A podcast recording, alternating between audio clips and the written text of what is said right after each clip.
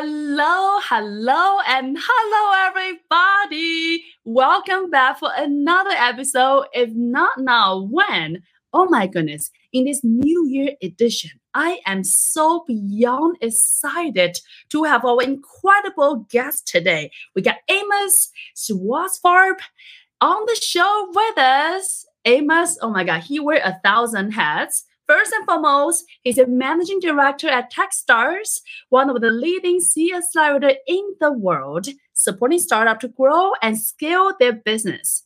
He's also the author of the best-selling book, Drum Rolls, Levers, and Sell More Faster. Wow. Uh, not only he's a big man in the startup world, super, super awesome in Austin and nationally, with his own success in the startup, uh, another fun fact about him is Amos loves seeking adventure and pushing limits. Uh, he was passionate about adventure racing and ranked second in the nation twice and 20th in the world after competing in 2001 Eco Challenge. Wow, what a fascinating journey, Amos. I am so excited. And thank you so much, Amos, for joining us and welcome to the show. Thank you for having me. Very excited to be here. And oh my gosh, the Eco Challenge was almost 20 years ago, which is mind blowing to me. Um, so I think that officially makes me a has been. That's okay. well, it's a beautiful journey. With that, Amos, you know, more. Yeah. yeah, how does all the magic begin? How does all the magic begin? Is that what you said? Yes, you've done a lot. Wow. Yeah. Well, th- thank you. Uh, that's a good question. I've I've I've often reflected back because I'm I I I've really enjoyed life. I don't know what else to say other than that. I think it's been a I've I've had a really incredible journey so far. Mm-hmm. And um, I, I often think like, how the heck did I get here?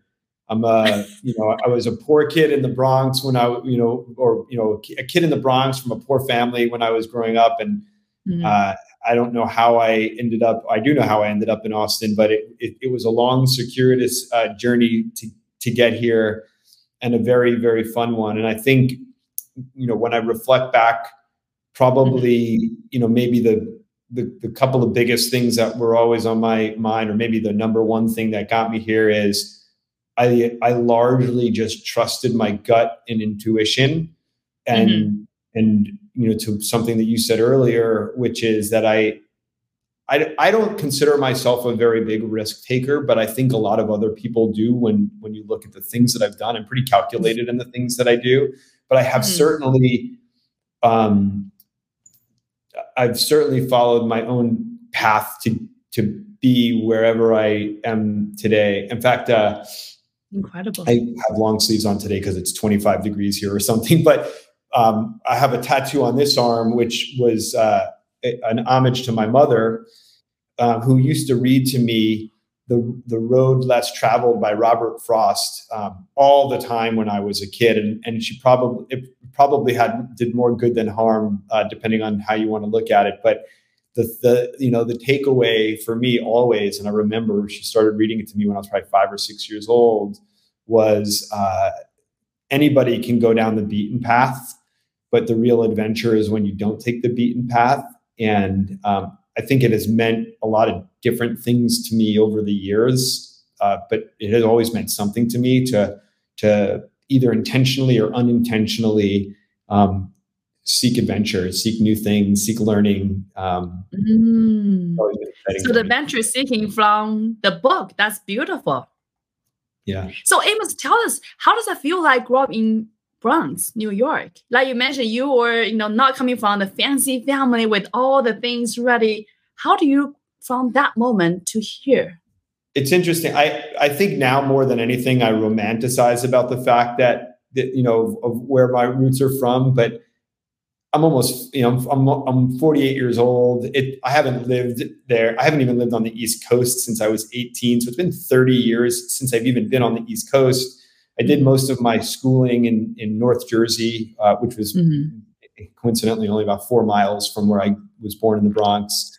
Um, but those days are, are long gone. I, I, you know, the the journey I think started with. Um, I don't think I would have said this when I was 18 or 20 or even 30, maybe. But I, when I reflect back, I think I always felt restless. Like there was there was there was more on the frontier to mm. be discovered. And so, it, uh, you know, it did a few things where, you know, I think for many people probably seems obvious that you go off to college and you probably do that somewhere outside of your home state, unless you're from Austin, in which case you go to UT because it's awesome. And, it, you know, Austin and UT are both awesome. But most, I think most people don't do that. Well, for me, um, you know, my, I was at both of my parents' college graduations. I was five at my dad's and I was 16 at my mom's. So it was a little bit novel to to wow. and they you know they they both like they both went to night school so they were home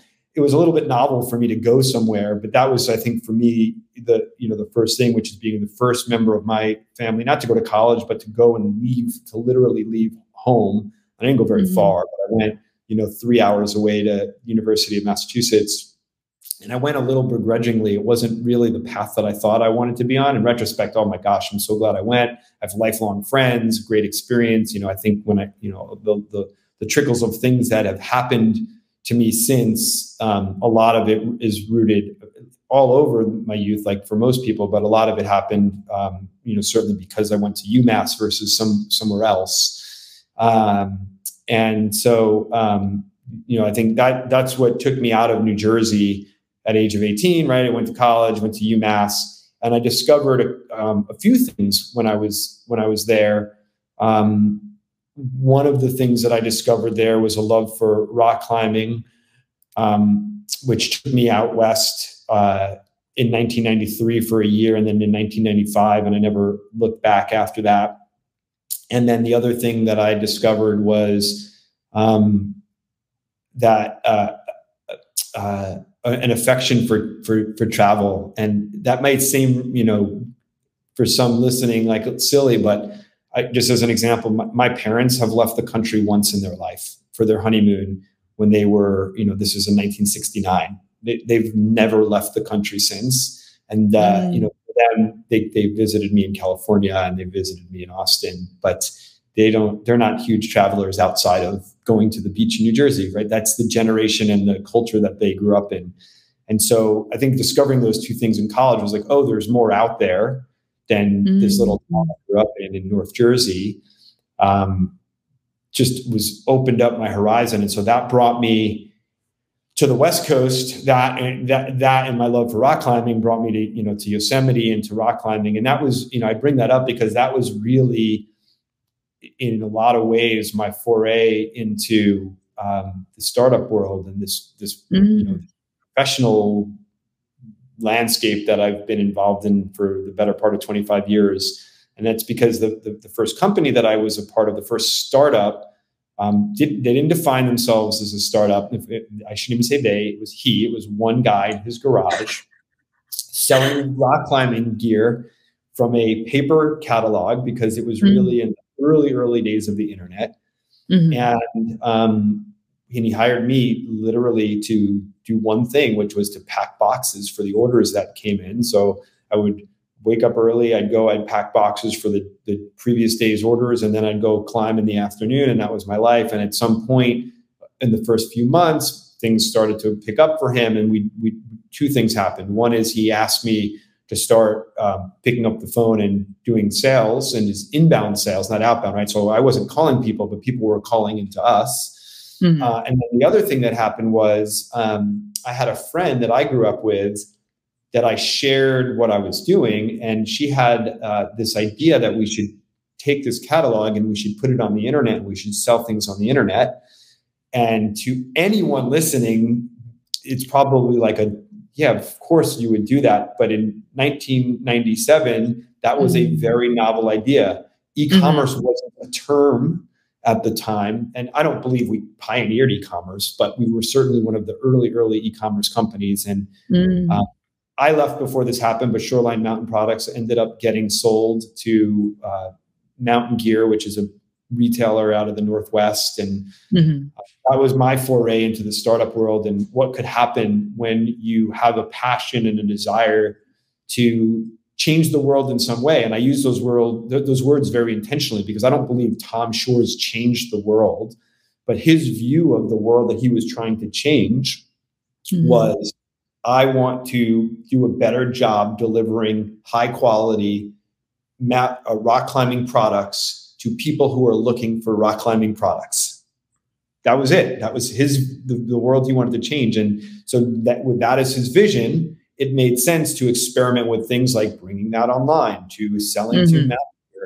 So um, there's a few reasons I bring that up. One is because it was really a, a huge education for me in how to build a meaningful product that, that can be long lasting, right? Like even though the brand of Shoreline Mountain Products doesn't exist anymore, the flavor of what he did, what he created, is now prevalent all over the place. And you know, it's only in reflecting back that I can do this, but I take that and other pieces from some early things in my career, which is how um, you know Trevor and I came up with the concept of putting the the framework around levers together. It all starts with a mm-hmm. vision of how you believe you're going to change the world and your desire to do so and your passion um, and I an obsession in, in, in doing doing so. I love that. Talk about passion and obsession. Um, Amos, I'm curious. Do you always know your passion and your obsession, or does it evolve along the year? I think at this point in my life, I can identify it much quicker consciously than I could have at other points in my life. I think at other points in my life, I would find myself in the midst of something and then realized that I was obsessed. Um, and and and you know, I, Brad Feld, I'm, I'm going to call him out for a second. He he uses these words very differently, um, passion and obsession, and I really appreciate the way that he thinks about it. It's one thing to be passionate about idea, an idea, but but passion is a passive word. But when you're obsessed with something, you're in the middle of it and you're doing it and you can't stop doing it. And mm. so, one of the things he says, and I, I actually believe and I'm trying to adopt myself, is looking for entrepreneurs that are obsessed. Mm-hmm. It's one thing to be passionate, it's another thing to be obsessed with the idea. I love that flavor. Wow, I never thought about passion as a passive term versus obsessed. It's like I'm actively seeking it, which is beautiful as that. I yeah. love it. So now, Amos, we know how do you start the startup world. Now I'm curious, what what fascinates you about startup and why do you stay? Because after the first venture, right, you go on do another, you know, five, six others. Like, what made you remain in the startup world? Yeah, you know, and I've sworn it off almost, after almost every single time, with the exception of Shoreline Mountain Products, which I don't think I did. It took me like probably six or seven or eight years to realize like what I was a part of. It just was a mm-hmm. thing at the time. Um, I've sworn it off every almost every time because I think being a founder, being an entrepreneur, starting a company, being in an early stage company, it's a really hard and painful journey, and it's it's often very romanticized.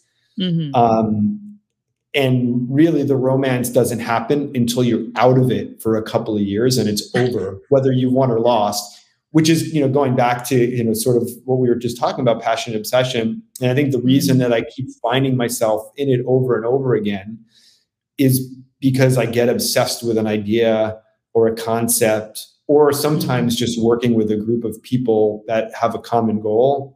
Mm-hmm. but it's that obsession where i find myself in the middle of something you know maybe in the middle a month in or six months in or two years in but all of a sudden i'm like oh so this just happened again um, and the only time that I've ever been intentional about it, I failed, which was the very last company that I tried to start um, before uh, I joined Techstars, mm-hmm. which was Joust. Um, it's the only time I failed was I said, okay, I've done this a bunch before. I must know what I'm doing. Here are some people. Let's come up with an idea and let's go do it.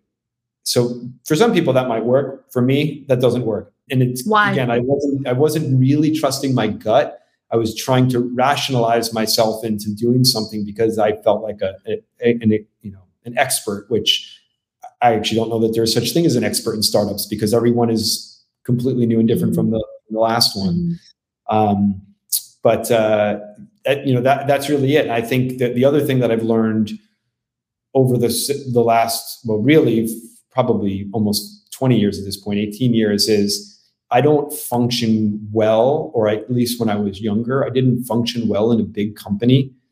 I have mm. too much um, too much energy. My opinions are really strong.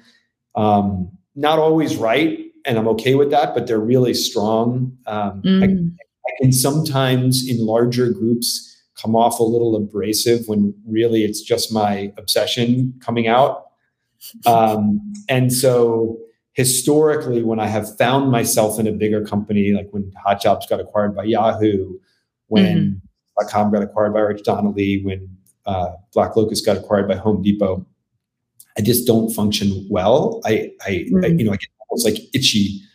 Um, and so by the time BlackLocus came around and Home Depot bought us, they gave me an option to to stay, and I was like, yeah, no, it's not not my not my world. And you mm-hmm. know, if mm-hmm. I'm being really transparent. Uh, you're catching me on a day where I'll be exceptionally transparent. Like, you know, I think Techstars is, is an interesting place because we're going from startup and we're going through those similar growing pains, but I'm also in a very different place in my life now with a family. So beautiful. Wow. There's so much to unpack here. And, you know, Amos, I really wanted to um, make sure I hear you correctly. You said you have so much successes, but one last startup you did was a quote unquote failure, which I really don't believe failure. Um, you said it's only because you thought you have all the right elements, but you did not listen to your own gut. Can you elaborate more about that? I'll try to describe it in the simplest way possible. And I've reflected on it a lot. And I think it's, you know, it's not complex from a perspective of understanding, but there's just so many moving parts. Mm-hmm. Um, the way that, that, that Joust came about was we had just sold BlackLocus, um, and I thought about taking a bunch of time off, and I didn't know what I was going to do next. I, I really had no idea. I didn't it kind of happened very suddenly. And I was approached by a friend of mine who had this idea to start a, a company called Joust, which was essentially um, a virtual betting app on anything. So different than like a fan duel or a DraftKings. It was you could bet on anything, mm-hmm. virtual currency, and rational and rationally, it made sense that he and myself and our third co-founder john cristiano came together to do this because john had a, a pretty good gaming background and a great design background um, tim is a is uh, an avid uh, gambler not in the bad sense or at least i don't believe so where he's you know gambling his house away but he plays a lot of poker and understands that world really well and he's been a successful ceo a couple times um, mm-hmm. John was also a successful entrepreneur. I've had you know a bunch of um, mm-hmm. you know at that point experience and success, and it made sense that the three of us together could figure something out. Mm-hmm. And I resisted it uh, for a couple of reasons with Tim in the first few months when he was courting me. One was that it was really a B2C company, and that's not where my core experience lies on the sales front, which is what he really wanted me for. Um, mm-hmm. Sales, in fundraising, and um, so in his thought was, and the way that we approached it was, well, this could be a hybrid between B two B and B two C. Reflecting mm-hmm. back seven years later, like I would, I, I do tell all the companies in my portfolio, don't ever do that. I don't think it works. It's you're you're competing with yourself. Um, so there was there was that. There was the you know from a, a passion and obsession perspective I didn't really care about the thing that we were doing. Mm. Um, I, don't, I, don't, gamble. I don't bet. I'm not a gamer. Mm-hmm. I don't know consumer very, very well. Um, mm. I, shouldn't say that. I know consumer well, but I know it strategically, not necessarily tactically. So I'm not a great executor on the consumer side. Mm. And um, I really liked Tim as a friend, and, and we're mountain bike buddies. Uh, I didn't know mm-hmm. John um, but you know, I rationalized, and Tim helped me rationalize into why this would work.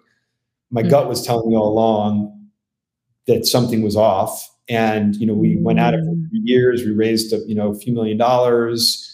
Um, we and I was able to bring in some really great early customers in ESPN and Fox and MTV, but we didn't have a sustainable product, and we really we kind of we did a lot of things wrong. I mean, like retrospectively, you know, the list of things mm-hmm. we did wrong was was massive. Um, but it, at the end of the day, what it came down to was when things really, really, really, really got tough. I wasn't mm-hmm. obsessed enough with the problem to be able to mm-hmm. solve all the little, my, the little or big problems that were that were popping up along the way. And I think John mm. was the same camp. Interestingly enough, mm. Tim, the company never actually shut down. Tim continues to try to do something with it, and uh, mm. I'm glad that he is. And maybe he'll be successful one day. Still, still working on. It. Mm. So, what is the biggest takeaway, you know, from your perspective that our, you know, founders can learn from that?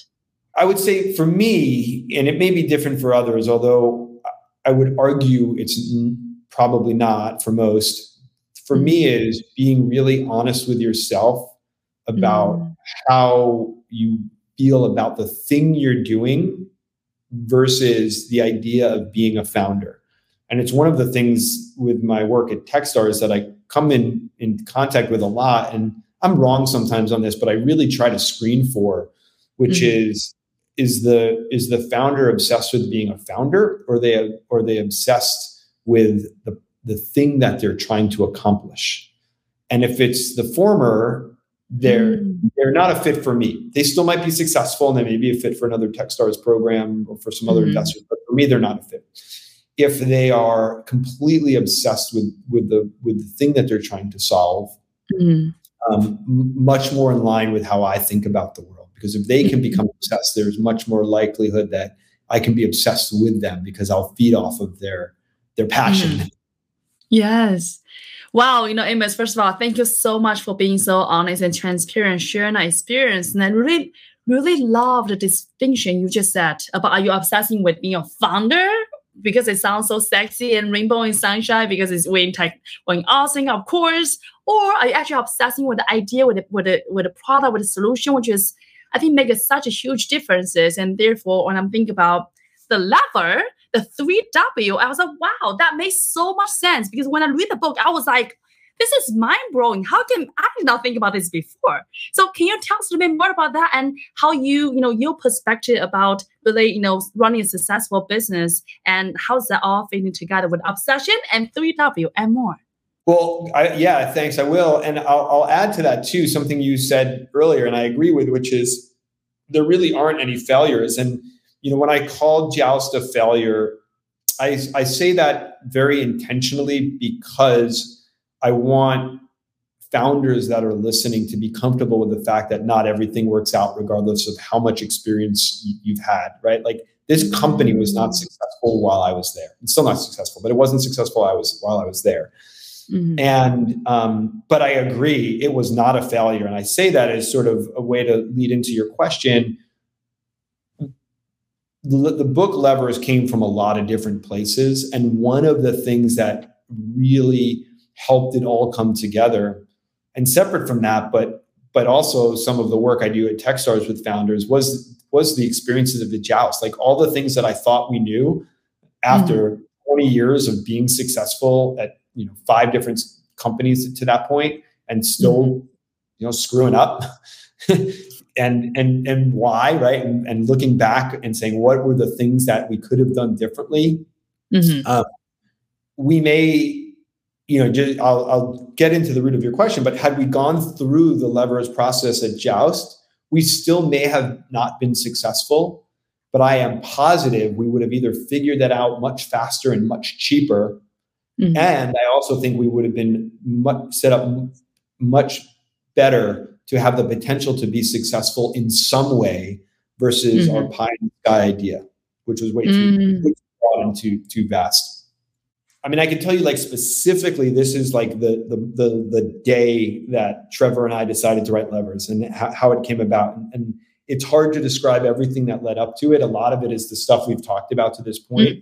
But the the day, and I, I, Trevor and I remember this day pretty similarly we were sitting in the Techstars office, um, and the I, Sell More Faster was was out. It had already been a bestseller. I said I'd never write another book again, not because it wasn't a great experience. It just it wasn't a thing on my bucket list. I did it, so great.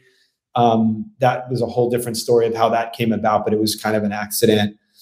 And uh, I was Trevor and I were reflecting on um, all of the things that both of us had done over all of our careers, the things that had made us successful, the things um, that hadn't worked, um, what were the similarities and differences. And we'd already been using every component of the mm-hmm. levers framework, even before Techstars separately.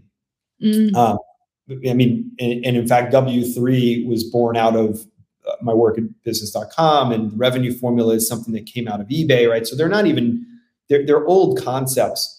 And what Trevor and I were talking about, and we had already started to take our work and, and implement it inside of Techstars for the benefit of our founders, and we saw it starting to work. And the, the conversation we had was like, you know, is there a way for us to make a, a, a bigger impact on more founders mm-hmm. um, by presenting this work that we do to the rest of the world in a really easy and digestible format. Mm-hmm. And um, I had the idea of I said, like, why don't we write a write, write a book together? And he and he's written a, a, couple of books as a ghostwriter before, and he's edited a whole bunch of books. And we both sort of were like, well, it's a lot of work. Don't know that we want to go at it alone, but better if we're together. How do we make this even more valuable? And so we thought, okay, we already work with Cody Simms, on this mm-hmm. part of the framework because he's awesome.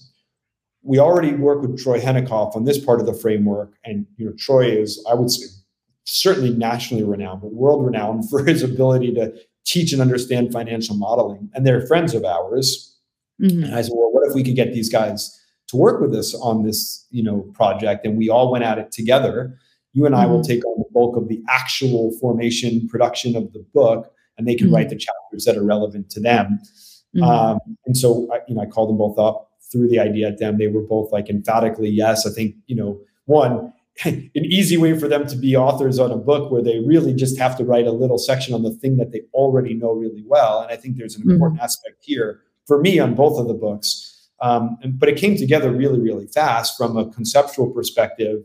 Once mm-hmm. we all mm. were agreed, we all went sit out and wrote our chapters. And because and this is the, the one of the big learnings was because this is stuff that we'd all been doing for 20 years each, writing a chapter was not hard, right? I sat down and wrote, you know, each one of my chapters in about an hour and a half. Doesn't mean that the editing was hours on top of that, but and it was the same thing with Sell More Faster. So, so here's the note on that, right? Like people asked me when when Sell More Faster came out, the similar, like, hey, and how long did it take you to write this book? And my answer was always like, well, it depends on what you mean. If you mean how long did I sit down at a keyboard and actually write it, well, every chapter took me about six hours, and there were six chapters in the book. That was it. Mm-hmm. Lots of editing beyond that, but like the actual like version one. But the part that, mm-hmm. that was, I think, more relevant is it's 20 years of experience that was able made me able to be able to do that. And so mm-hmm. when you think mm. about, you know, an author who want who is an author, someone who is literally an author, and that's their job, and they want to go tackle you know uh, a, a, new project right think of malcolm gladwell right like he wants to go mm-hmm. write another book he's going out and he's doing maybe a couple of years of research mm-hmm. in order to mm. sit down and write on that thing our version of that was 20 years of hands-on experience so i don't even know that i have another book in me i don't know what i would what, what i would write about so i don't know does that answer your question i feel like i ran yeah wow Beautiful. I love that. So everybody, if you're listening, it's now still the time to get the book, which is fascinating. Oh my goodness, 20 years of experience. I love that. Um, By the way, we just fell off the bestseller list, so help get us back on. yes, now is the best time. Everybody, new year, new you, get the book. You know, with that, Amos, uh, I would love to, you know, circle back with you and in this journey, you know, you have taken, which is just so fascinating. You know, you have, you know, taking so many different roles in multiple different success startups. You know, I'm curious, um, what is your definition for success? And with that, do you think you are successful today? I don't know. You got four hours to talk. Um, I do.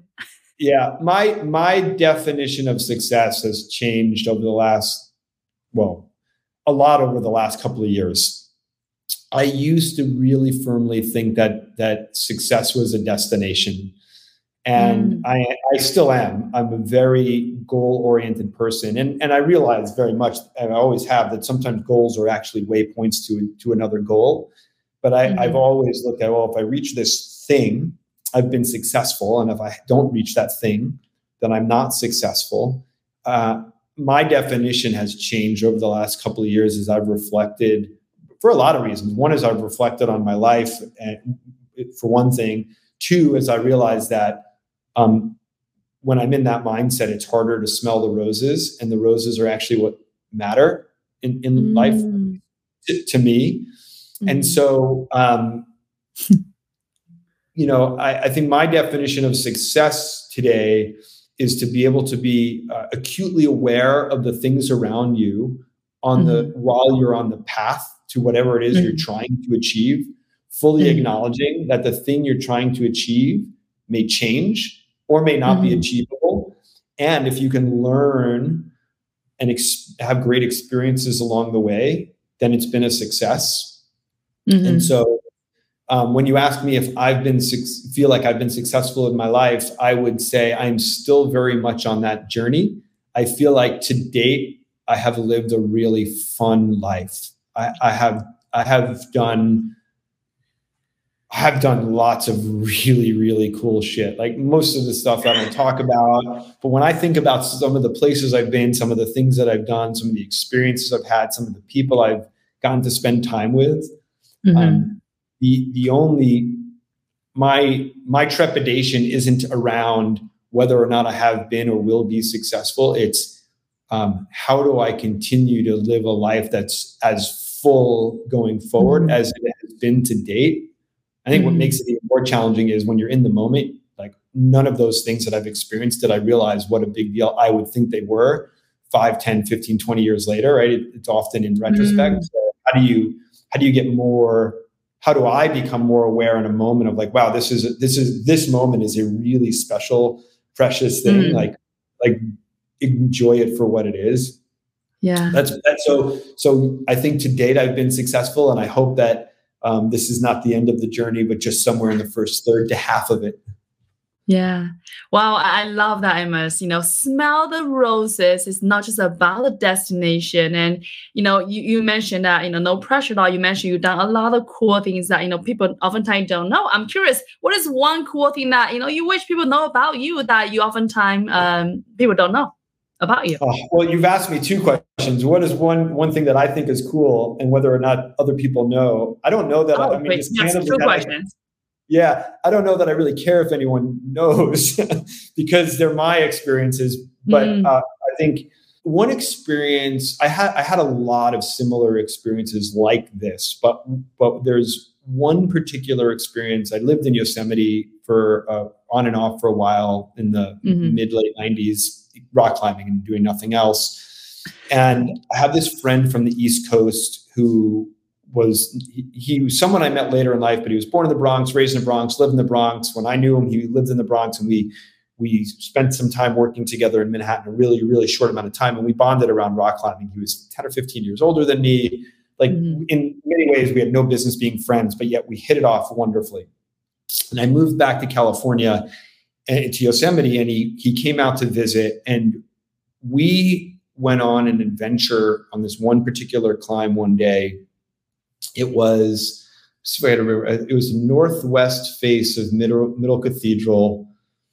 I think it was roughly a 22 pitch rock climb. I don't remember exactly, but that basically means 22 rope lengths. A rope is, you know, is called 150 feet. So it's 150 times oh, wow. 22. It's roughly the elevation. wasn't a particularly hard climb. In fact, the descent off the back is sometimes considered harder than the actual climb itself.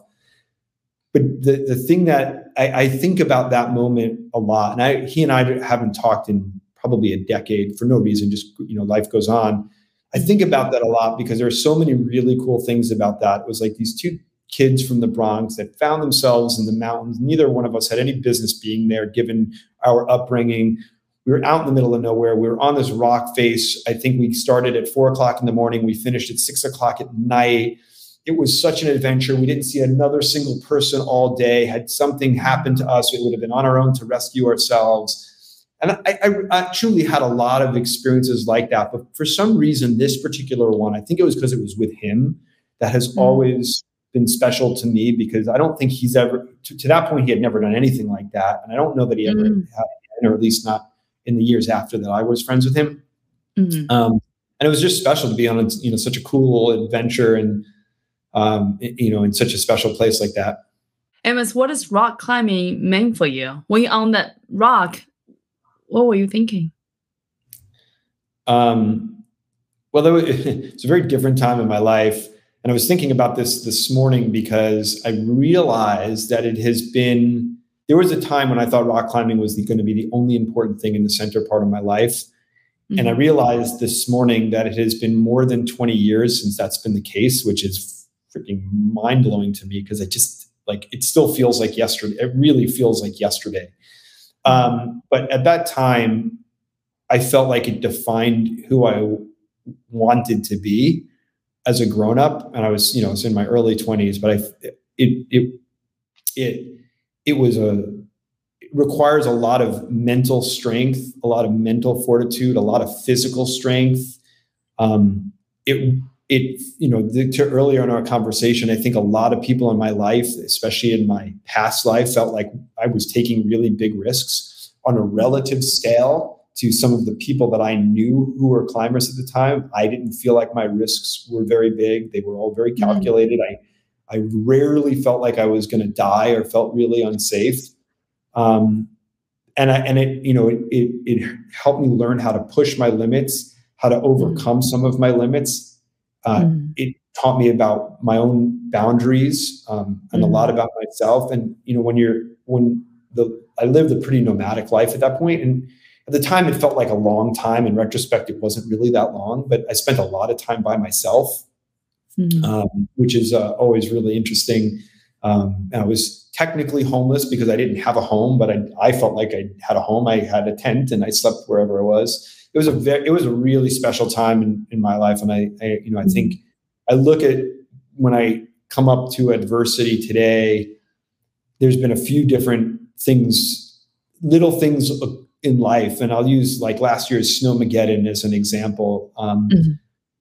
You know, like all of these things were happening around us, and there were people that were, you know, cold and without power, and you know, and and for some of it, we were in that same boat, and there was never for us like there was never an ounce of nervousness. Like one, we had all of the gear, but more importantly than that, we had all of the know-how on how to survive. Like if if it had gone for weeks, we would have been just fine, uncomfortable mm-hmm. maybe, which is fine. So I don't know. I think when I think of startups, it, it you know the the the thought of grinding out on something, it like nothing's going to be as dangerous or as painful as when you're 2,000 feet up a cliff hanging off of one little tiny bolt that if it gave way, you're dead, right? So oh my gosh, it, it puts things in pers- in a different kind of perspective. Yeah. Wow. That's why you're so chill and cool today, Amos. Wow. And I'm curious, were you ever afraid? And if so, how do you handle your oh, fears? I get a, I get afraid. I still get afraid all the time. I I and I, when there's something that I've learned about the word fear that's really interesting, I use it pretty pretty frequently and pretty um, freely because mm-hmm. I do get fear a lot. Mm-hmm. I'm really comfortable comfortable being afraid, and I'm really comfortable with where I believe my boundaries are.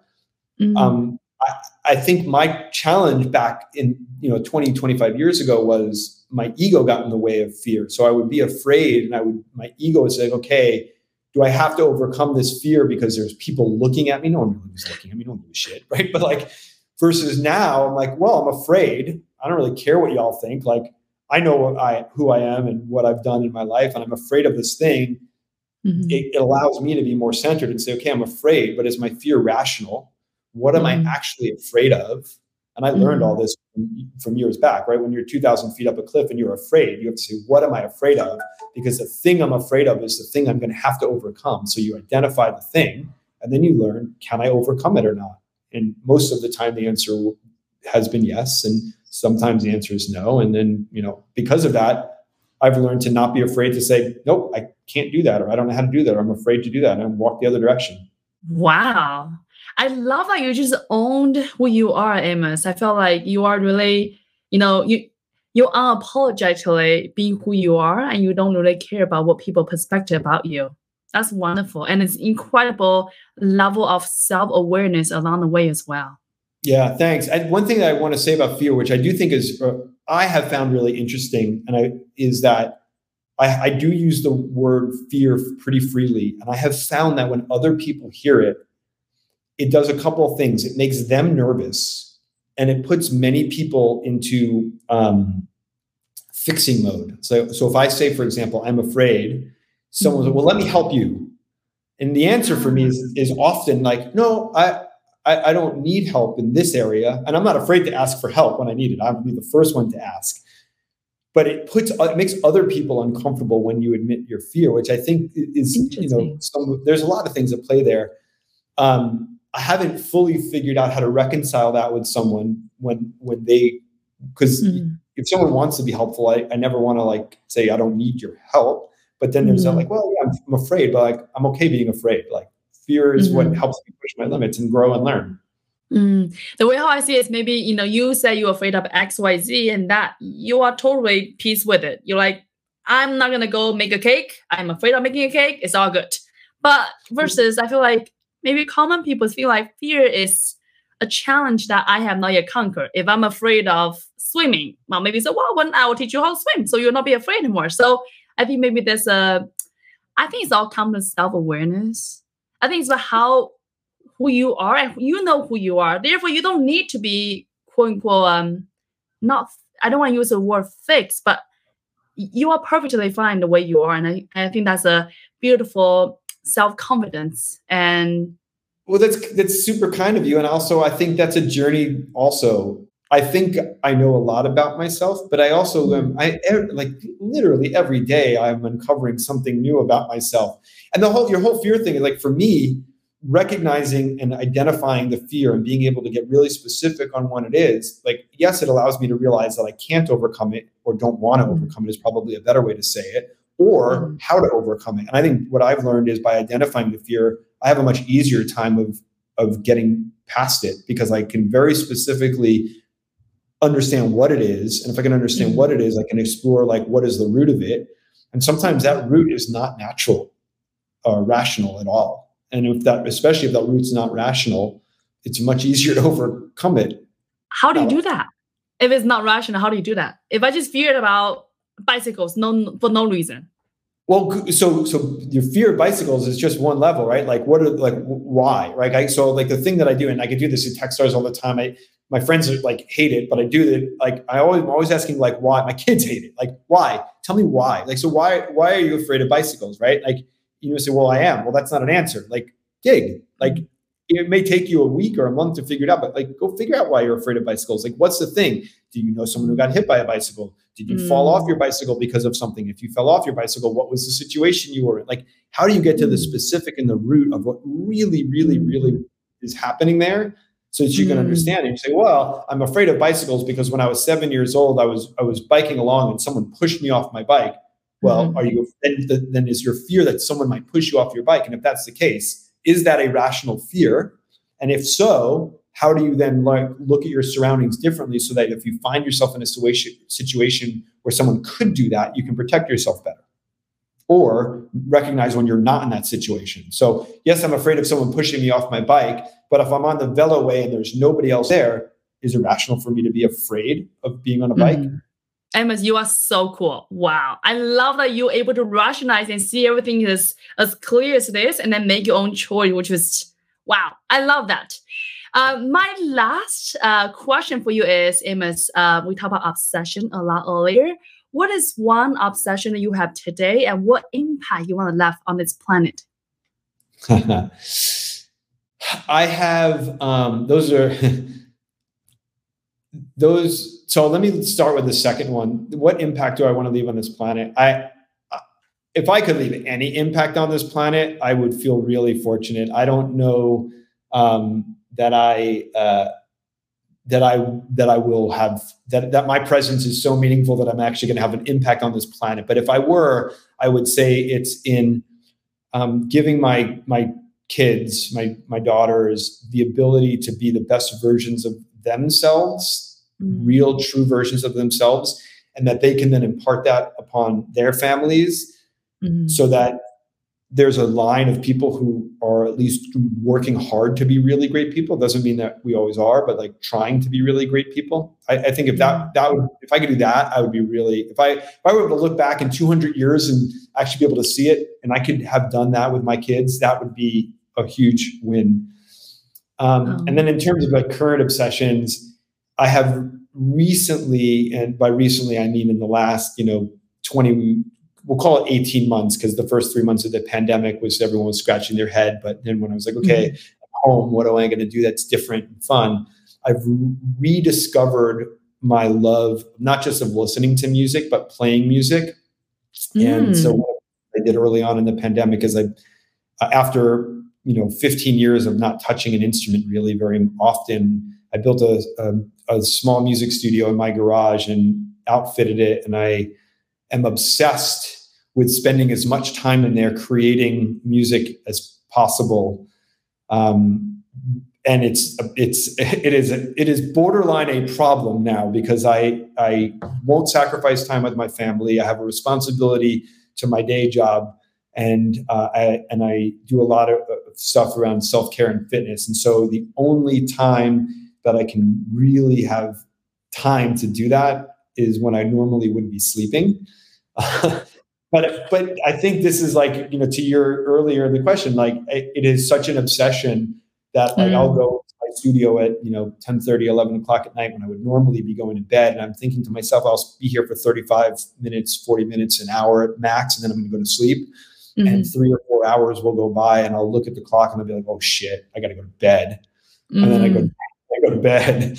Um, I'm I, I and I see it like it's this this is the pattern that I, you would ask me about earlier, like the obsession that I have around spending time creating music. Um, I don't know if it's any good, but I love it. That's all that really matters. Is is, is pretty fun. I think it's so cool, Amos. I feel like you are so multifaceted. I feel you have so much um, so many interesting facts about you. I feel like the more I would dive into conversation, more layers I peel in say, wow, Amos is so cool. Um, but with that, you know, I am so, so, so grateful, Amos. Thank you so much for coming on board today. Share your story, share your journey, being so authentic, so open, and let us, you know, you know, share the journey with all of us. So thank you so much. And also thank you everybody for tuning in today. Like I hope you enjoyed it as much as I do. And I cannot wait to see you all next week. Remember, if not now, when? If not you, whom? See you guys. Bye.